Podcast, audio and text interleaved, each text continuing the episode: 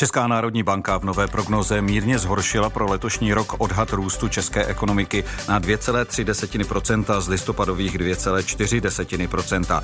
Bankovní rada České národní banky ve čtvrtek poprvé od loňského května zvýšila úrokové sazby.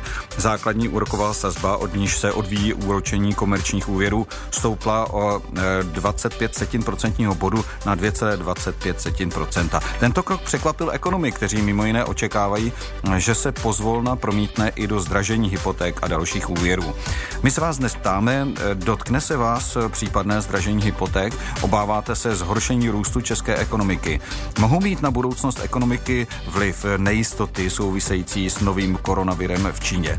My se moc těšíme na vaše názory. Číslo do studia je 221 552 777 a nebo nám pište na Facebook, na Twitter nebo na naši mobilní aplikaci. Tomáš Pavlíček vám přeje příjemný poslech.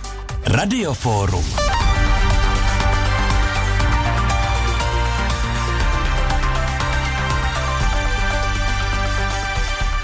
A pozvání do studia dnes přijal ekonom České spořitelny Michal Skořepa. Dobrý den. Hezké odpoledne. Tak eh, myslíte si, že se opravdu ocitla ekonomika ve stavu, který vyžadoval zásah centrální banky a zvýšení úrokových sazeb? Je to hodně na vážkách. Je to už delší dobu hodně na vážkách, protože samotná domácí ekonomika je na tom pořád ještě velice dobře, i když trošku to tempo vadne, ale pořád je to velmi slušné tempo. Eh, trh práce praská ve švech ještě i nadále. Eh, takže to je ta jedna noha, ta je velmi v pořádku. Ta druhá noha naopak hodně kulhá, to je ta zahraniční noha, kde se děje lecos už delší dobu, co nám nesvědčí. Eh, takže ve výsledku se to tak jako bych řekl už od podzima motalo hodně kolem té nuly, ten jazyček, jestli nechat sazby tam, kde jsou, nebo, nebo zvýšit.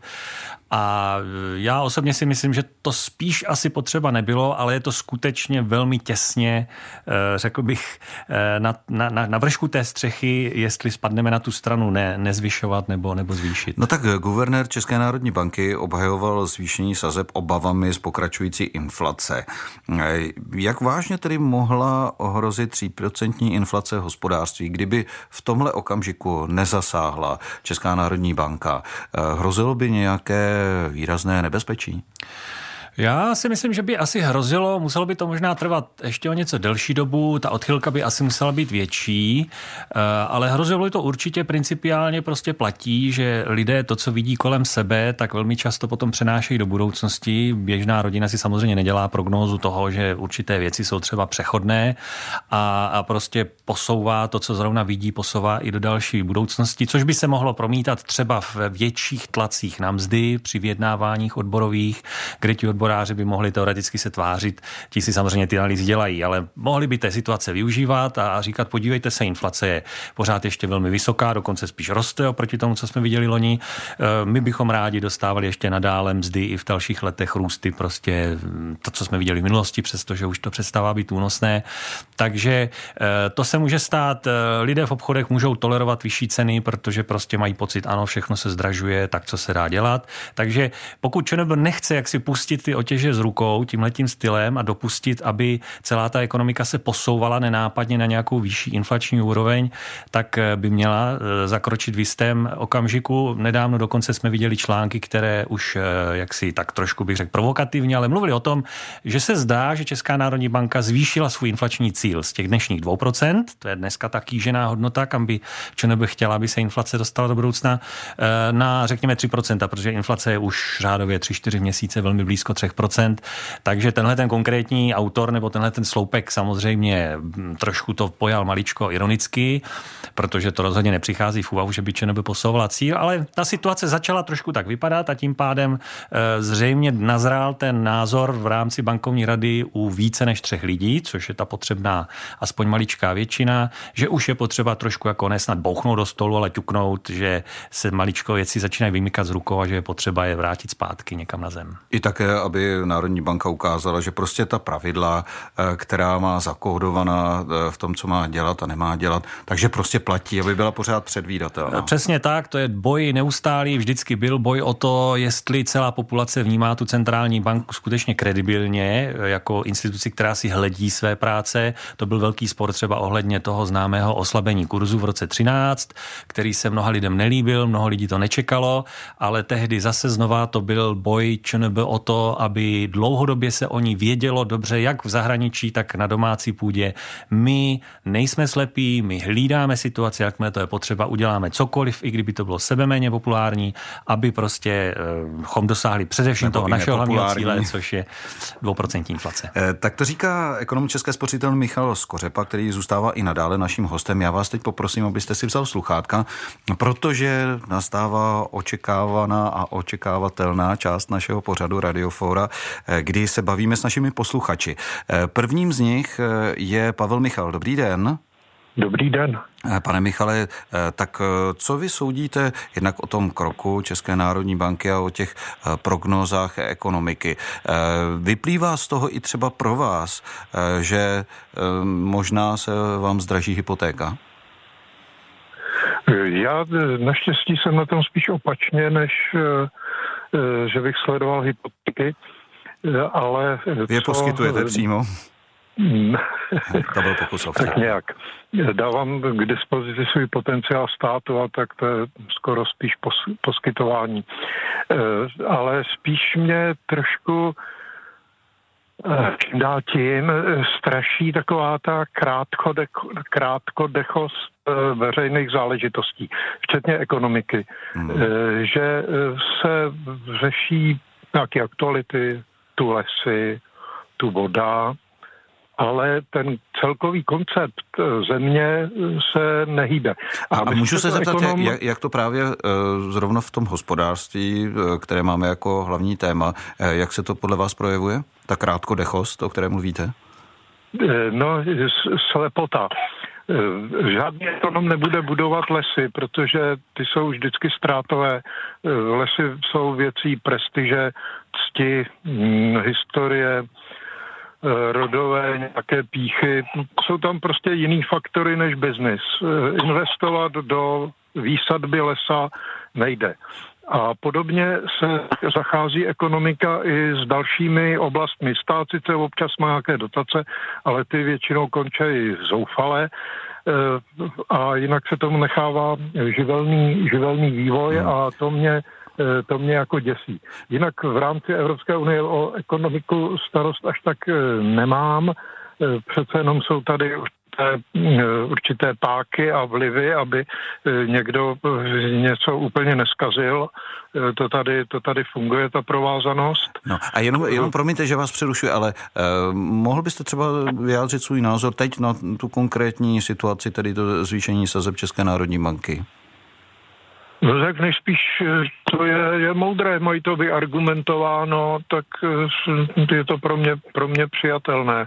A mhm. jak jsem z počátku řekl, nejsem nestraný, protože eh, z toho mám i určitý profit. Dobře, já vám moc krát děkuji, díky, přeji hezký den, nashledanou.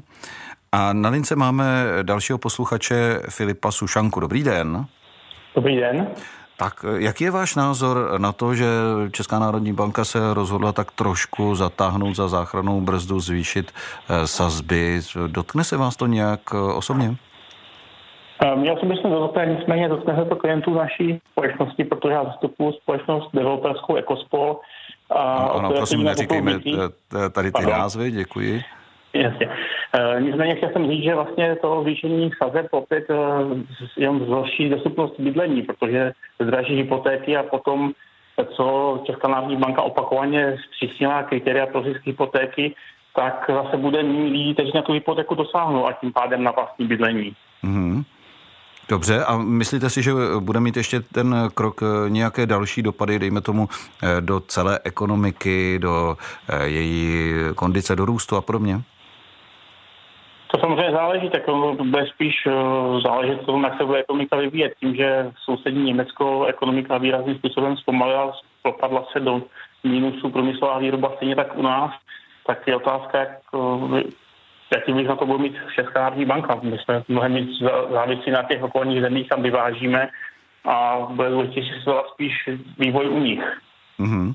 Dobře, pane Sušenko, já vám moc krát děkuji. Díky a nashledanou. Taky nashledanou.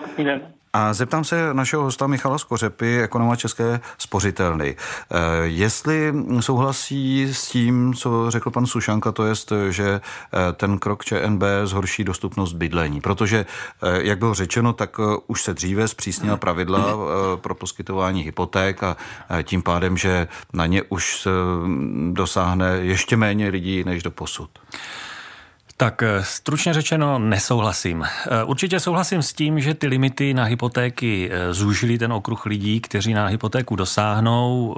Je asi trošku zase ještě na jinou debatu, jestli to bylo správně nebo ne, ale určitě neplatí to, že jedno zvýšení úrokových sazeb Českou národní bankou v tak nějak jako na 99% zvýší úrokové sazby, které banky požadují od klientů při úvěrování třeba na hypotéky. Já bych proč, to, proč myslíte, uh, že ne? Tohle je velmi častá otázka.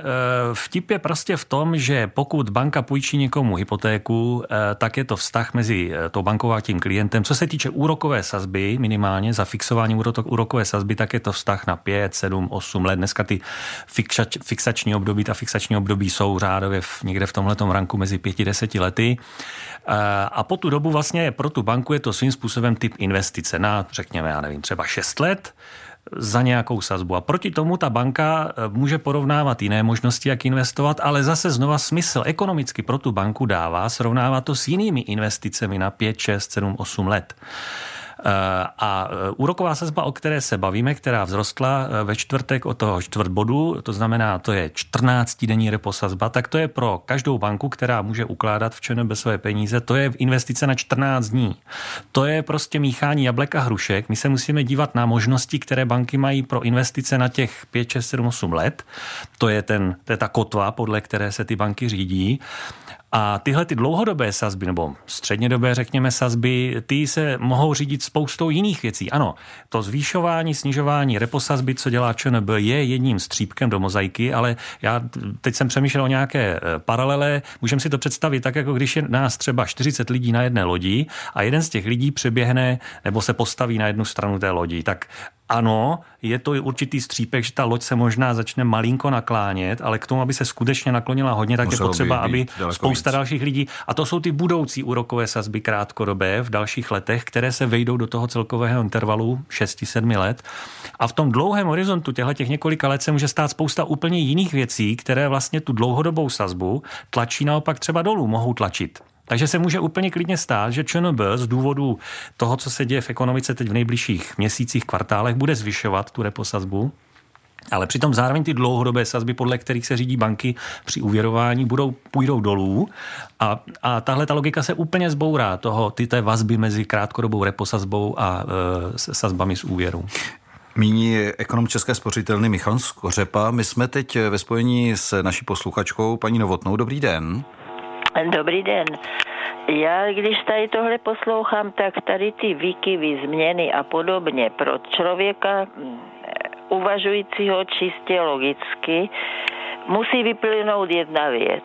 Bohužel to dělá dojem, že tyhle věci jsou vždy konány pouze pro volební údoby určité vládnoucí garnitury, Myslíte si, že Česká národní banka se různým takovým věcem agendu? a není zřetel brán na dlouhodobý výhled, hmm. protože se stále proklíná dlouhodobé plánování, které bylo. Ovšem to je jediná možnost, jak nějak tedy něco vybudovat, ne aby za čtyři roky v průběhu čtyř let někdo něco udělá, přijde další po volbách, ten to všecko zruší a pak je to úplně jinak a pokazí se tím mnoho věcí a člověk se ptá, komu to prospívá.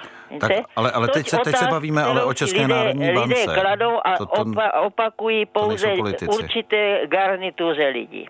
Dobře, ale paní Novotná, obáváte se, že e, třeba se zhorší růst české ekonomiky, ať už z těch důvodů, dejme tomu snížené poptávky na západě, ale nebo i kvůli takovým věcem, jako je Brexit, ne, koronavirus a podobně? Takové, takové vždycky nějaké báječné zvýšení něčeho, báječný růst něčeho a pak přijde něk, někdo, kdo toho, jak se říká, jde palici a zase je úplně všechno jinak na čtyři roky a pak se to zase vyspravovává a to všechno vlastně stojí zbytečný peníze a zbytečný úbytek toho, co by mohlo být. Dobře, děkuji vám paní Novotná, díky, mějte se hezky, nashledanou. Co si myslí Michal Skořepa o tom, co tu bylo řečeno, to je, že se podle paní Novotné dlouhodobě neplánuje, že prostě každá vláda eh, mění svoji ekonomickou politiku tak výrazně, že eh, prostě tím eh, narušuje nějaký ekonomický cyklus. Dá se takhle nazvat to, co se teď dělo, dejme tomu, v Národní bance? Národní banka je přeci nezávislá na politice, ne? Já bych teda Českou národní banku úplně nevinil z nějakých silných politických eh, jaksi konexí nebo motivů. To určitě ne. Eh, a co se týče té druhého, nebo toho, s čím jste začal, jestli to u nás tak probíhá, bojím se, že do jisté míry to u nás tak je. Když se podíváme eh, nebo srovnáme to s jinými zeměmi, kde ta politická kultura je lepší, tak určitě u nás je takový jaksi odezdí ke zdizmus víc vidět. Ale já bych ten útočný kanon trošku otočil proti nám samotným, protože prostě v těch vládách jsou lidé, které jsme si zvolili my sami. A e, já se obávám, že ještě pořád u nás jakž takž ta demokracie funguje a že skutečně prostě způsob vládnutí je odrazem, a teď nemluvím zdaleka jenom o té poslední vládě, mluvím obecně prostě o těch uplynulých, já nevím, 25 letech, to je prostě odraz toho, koho jsme si zvolili, e, jak jsme si pečlivě četli volební programy, kdo také ochoten do té politiky vůbec chodit za těch okolností, v jakých se odehrává, takže um, bojím se, že to tak je, že se to zlepšuje trošku, myslím si, že ta kultura roste postupně, ale um, určitě ještě máme hodně rezerv. Teď se nám dovolil ještě další posluchač Stanislav Kunc. Dobrý den.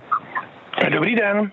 Tak pane Kunci, co vy si myslíte o výhledech české ekonomiky, o tom, jak do toho může částečně eh, zasáhnout i to zvýšení sazeb České národní banky?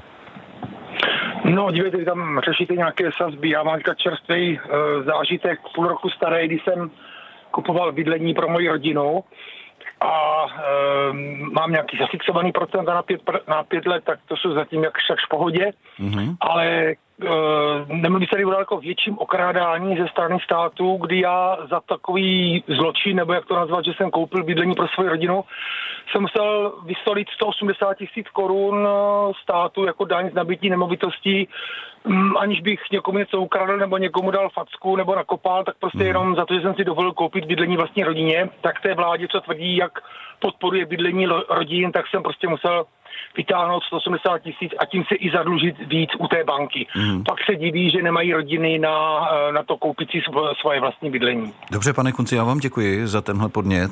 Ehm, pane Skořepo, eh, je tohle eh, v podstatě podle vás chyba, že je tady takováhle daň z nabití nemovitosti, jak popisuje pan Kunc. A je to jeden z důvodů, proč vlastně, mm, kromě samozřejmě, dejme tomu těch vysokých, relativně vysokých sazeb, hypoték, hypoték a jsou tam samozřejmě i další faktory. Proč eh, je tady eh, docela velká krize bydlení? Myslím si, že to je špatně. Tahle ta daně je úplně skrz skrz špatně, ta je zralá na okamžité zrušení.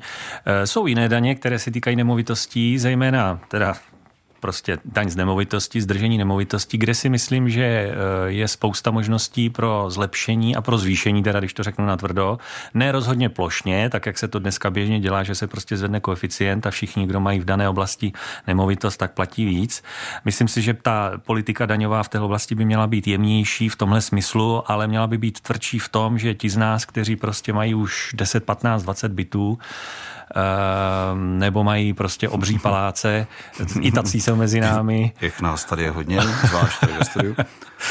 tak myslím si, že tam je prostě prostor pro výběr daně. Když se podíváme na mezinárodní srovnání, tak u nás je tahle ta daň z nemovitostí skutečně výrazně zakrnělá ve srovnání s, celou, s celým vyspělým světem. Jsme v podstatě takřka úplně na konci, takže tam je velký prostor pro, pro další daňové příjmy, ale ta daň konkrétní, na kterou jste se ptal z převodu, ta skutečně ten trh zbytečně brzdí, ten trh zatuhává kvůli tomu, eh, brzdí se přesun pracovní síly tam, kde lidé by mohli mít práci a tak dále, tu bych okamžitě zrušil. Tak ve studiu je s námi Marian Vojtek, ten, jak známo, je zabydlení v sociálních sítích Českého rozhlasu Plus, takže eh, jak si ty názory tam obsažené Mariane zúročil, řekni. Ano, úroky stoupají. Dobré odpoledne. Budete ukládat víc peněz na spořící účet, pokud budou vyšší úroky u bank? Odpovídejte, hlasujte v anketách na webu plus rozhlas.cz a také na našem Twitteru. David Krůta nám na Twitteru napsal, inflace atakuje 3% a úroky na spořících účtech maximálně 1,6 a to ještě se spoustou podmínek. To je víc než 1% ročně mínus. Takové spoření opravdu smysl nemá. Na Facebooku souzní Petr Brichta s tímto názorem. Pokud bude úrok vyšší než inflace, tak ano, jinak ne. Martin Panký šmída, když je vyšší inflace, tak to smysl nemá. Tomáš Němec napsal jednoduché ne, Martin Chovan také ne a dodává ani kačku banksterům. Ale na Čechová kéž by bylo co spořit. Ladislav Harvánek nám napsal toto, s hypotékou mít problém nebudu, žádnou totiž nemám. Na spořící účet bych si rád ukládal kvůli vyšším úrokům více, jen bych potřeboval poradit, kde ty peníze vzhledem k rychle rostoucí inflaci vzít. No a také se nám na Facebooku vyskytují rady a zkušenosti třeba od Davida Kotulána, proč bych to dělal, když cena zlata se zvedá a stříbro nespadá pod DPH a ještě Marek Ceman, eh, volné peníze patří na kapitálový trh banky jsou dnes už téměř anachronismus. Jejich služby pomalé, drahé, nekompletní. Nebankovní instituce a přímý přístup na zahraniční trhy jim berou velkou část trhu. A je to tak dobře. Tak eh, to říká eh, editor eh, Českého rozhlasu Plus, co se týče sociálních sítí, Marian Vojtek. Mariane, díky. Samozřejmě můžete ještě dál hlasovat na Twitteru a na našich webových stránkách vlastně nepřetržitě. Tak a teď se dotkneme několika těch námětů, které tady zazněly. Takže, pane Skořepo, když to bylo řečeno, že tedy inflace je tak 3%, úroky 1,6 desetin procenta, tak jak upozorňoval pan Kruta i další, tak to se asi opravdu nevyplatí za těchto okolností spořit. Eh, no, tak eh, ono je spořit a spořit. Eh, je otázka, jestli klasické bankovní účty, zejména ty netermínované, kde vlastně ty peníze máme kdykoliv k dispozici ze dne na den, jestli skutečně to jsou jaksi nástroje ke spoření. Já vím, že ty účty se často jmenují jako spořící, ale to se bojím, že je maličko zavádějící termín a myslím si, že správné spoření vypadá prostě jinak, respektive je potřeba vždycky, jakmile já mám nějaké peníze a chci z nich mít nějaký výnos, vyšší než inflace, tak se musím zkusit aspoň trochu, buď se připravím o likviditu takzvanou, to znamená o tu možnost s nimi rychle nakládat, to je třeba stavební spoření, řekněme, a nebo, nebo samozřejmě penzijní produkty a tak dále, a nebo e, musím maličko umět postoupit do sféry rizika a aspoň maličko investovat, já nevím, do státních dluhopisů, to je relativně bezpečný e, produkt, nebo do nějakých akciových indexů, určitě si nevybírat jednotlivé akcie, ale pokud zainvestuju do širokého spektra a ty peníze teda nepotřebuju hned, protože tam se to hodně houpe, tak eh, to jsou podle mě způsoby, jak zhodnocovat peníze rychleji než inflace. Samotné bankovní účty jsou produkty spíš určené pro, eh, pro běžný platební styk, eh, což je velmi užitečná služba, obrovská, která tu ekonomiku hodně podporuje, ale podle toho samozřejmě potom vypadá i ten výnos. No ale nedá se asi předpokládat, že pokud Česká národní banka mírně zvýšila úrokové sazby, takže se to odrazí i v těch sazbách úrokových na účtech eh, běžných střadatelů, abych tak řekl? No já si myslím, že to je trochu podobné těm hypotékám. Hmm. E, že to jistý střípek je, je to maličký šťouchanec tím směrem, ale těch šťouchanců musí být víc, bylo jich víc, viděli jsme zvyšování v minulých letech opakovaně a v těch úrokových sazbách se to projevilo samozřejmě s velkým spožděním a zpomaleně a tak dál. Tady je potřeba připomenout, že třeba co se týče běžných účtů, tak vlastně banky mají spoustu nákladů spojených eh, s fungováním platebního styku. Dneska ta technologie jde hrozně rychle dopředu, platby se urychlují a tak dále. Vyvíjejí se mobilní aplikace, které nám usnadňují placení ve spolupráci s e-shopy a tak dále, a tak dále. Těch, těch oblastí je spousta a tam všude to jsou obrovské náklady na IT, na vývoj jak softwaru, tak hardwaru. Takže je to hodně nákladná záležitost a znovu opakuju, pokud chceme vydělávat na svých penězích, tak eh, klasické krátkodobé bankovní účty nejsou úplně to správné místo. A jenom na závěr, prosím, jenom v několika větách, jestli můžete říct, eh, co ta vnější rizika pro českou ekonomiku, Brexit, obchodní válka, Čína, eh, Spojené státy a podobně? No, tam vzniká trošku optická iluze, protože to vypadalo chvilku, že se vlastně tahle ta rizika jaksi vyšuměla, zejména co se týče Brexitu, ten už je za námi, Trump se no, s Čínou ne, jakž tak dohodl, ale právě, že problém je v tom, že to je spíš jakýsi ústup, tak jak známe u rakoviny, taková ta recese přechodná, ale bojím se, že jak ty eh, obchodní války, zejména pokud Trump znovu vyhraje prezidentské volby, tak eh, Brexit se nám ještě vrátí a bude to ještě hodně, hodně napínavé a, a zpátky to vrátí do hry velkou nejistotu. Tak to eh, odhaduje ekonom České spořitelny Michal Skořepa, který byl dnes naším hostem. Děkuji, přeji hezký den. Díky za pozvání. No a teď účet na Twitteru se schrne Marian Vojtek. Mariáne, budete, jak dopadla anketa? Budete ukládat více peněz na spořící účet, pokud budou vyšší úroky. Schodně eh, získali možnosti určitě ano a spíše ano v souhrnu 64%. No a na webu je průběžný výsledek ano. Tak děkuji. Hezké odpoledne. Eh, tolik Marian Vojtek, eh, Tomáš Pavlíček se od mikrofonu loučí. No a Jan Burda nám řekne, jaké jsou výhledy publicistiky dál po 13. hodině.